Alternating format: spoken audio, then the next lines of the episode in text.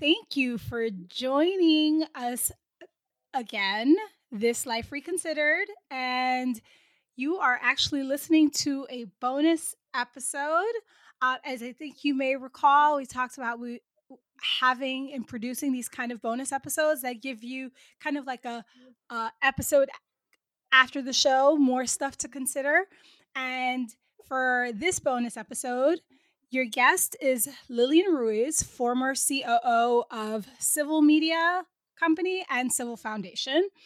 Uh, we were fortunate to have Lillian share her story in the episode before this one. So if you have not heard that yet, I am strongly suggesting you go back and listen to it.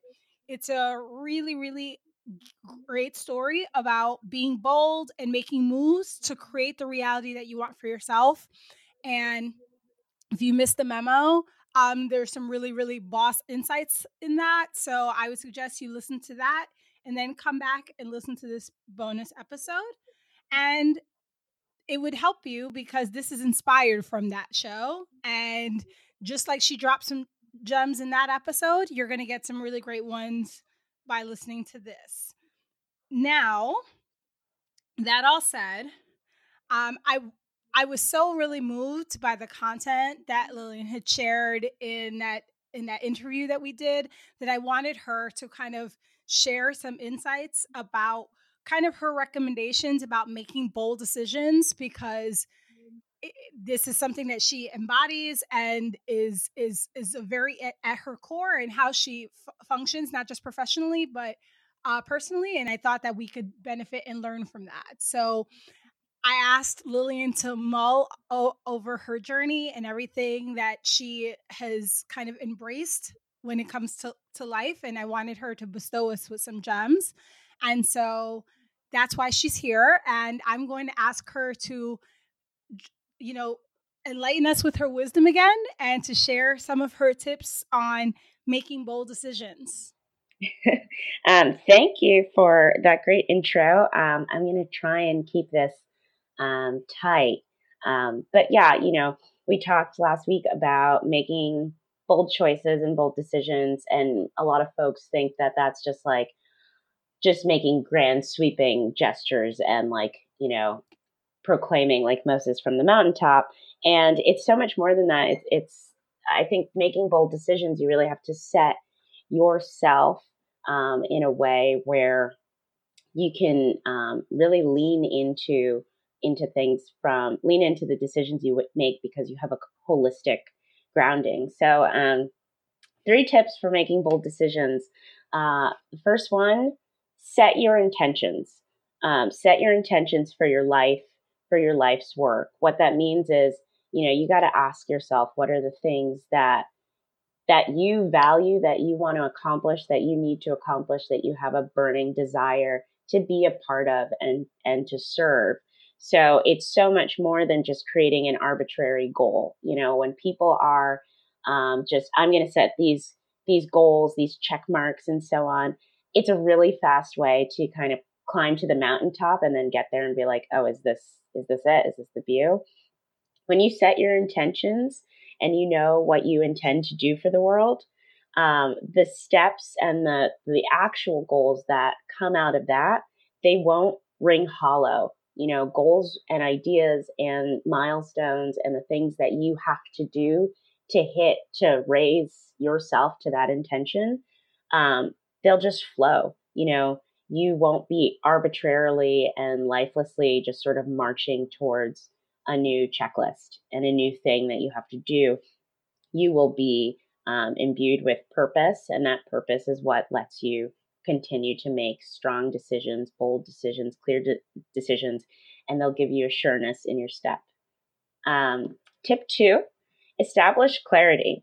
Why did you want these intentions? Like, why did you set them? Is the thing that you're doing right now, um, that you're focused on right now, able to bring you in closer connection to the intentions and the goals that you have for yourself, for the life you want to lead, for the life that you feel that you are, um, you know, called towards. Um, establishing clarity. Uh, in order to do that, you have to ask those questions.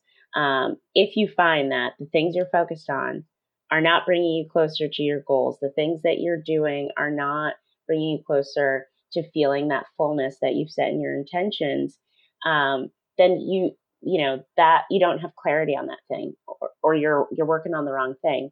So, um, if you don't have clarity on the things that you do every day, um, on the things that you plan and feel and and set like the basically set the tone of what it is you're trying to achieve both on emotional capacity but from a goal oriented or intention oriented uh, capacity then you won't have the energy or the openness for the light bulb moments that facilitate bold moves and big ideas. So clarity is super super important because it keeps you clear it keeps you focused it keeps you um, you know humming and flowing. Um, the last one i have is assume failure can and will happen and don't agonize over it. So you know there's a famous quote doubt kills more dreams than failure ever will. Um, so there's a, a difference between an assumption of failure you know and when i say assume failure i don't mean you know go full eeyore i mean you know, you now have clarity of what you're trying to achieve and you're setting those plans on how you're going to get there and how you're going to do it. When you start working through those plans, assume that there's going to be adversity, assume that there's going to be challenge. Set yourself up to see those things in advance so that if they happen, you know how you're going to get out of it. You know what you need to change. You know what your backup plans are. You know, um, you're not caught off guard. Of course, major things could happen that you there's no way that you can see them, and you know we're not talking about uh, operating like uh, you know like a what is it a in the army they do like situation not situation memos but i can't remember but they do this thing where they do these huge documents of like all the things that could possibly go wrong and like why it could happen and how you would address it um, you don't have to like blow that out and create like, you know, 45 page memos for yourself, but there's a lot of rationale in that. And, and a lot of it is so that you can keep a clear head and keep a calmness um, because you've already seen you know you you've seen the the future when you get to it you know and and it won't throw you off guard and it won't be frightening um, because you've already thought about the steps you can take to um, to get out of it. And uh, you know, that's one of my favorite ones, and it it I think helps me stay super super grounded. And also, you find that particular um, recommendation in a ton of places. Like I, mentioned in the military, you see that professional athletes think about those sorts of things. Um, you've got a lot of like just like uh, people who make bold choices and bold moves every day um, do it that you know that's a big part of it is really assuming what failure could look like and assuming how you get back on track. Um, so, I mean, those are my top three. And, um, th- you know, the other one that I would put in as like a, a 3B perhaps is I said this last week, but also um, if you're going to make bold choices in your mo- in your life, uh, you got to be kind to yourself.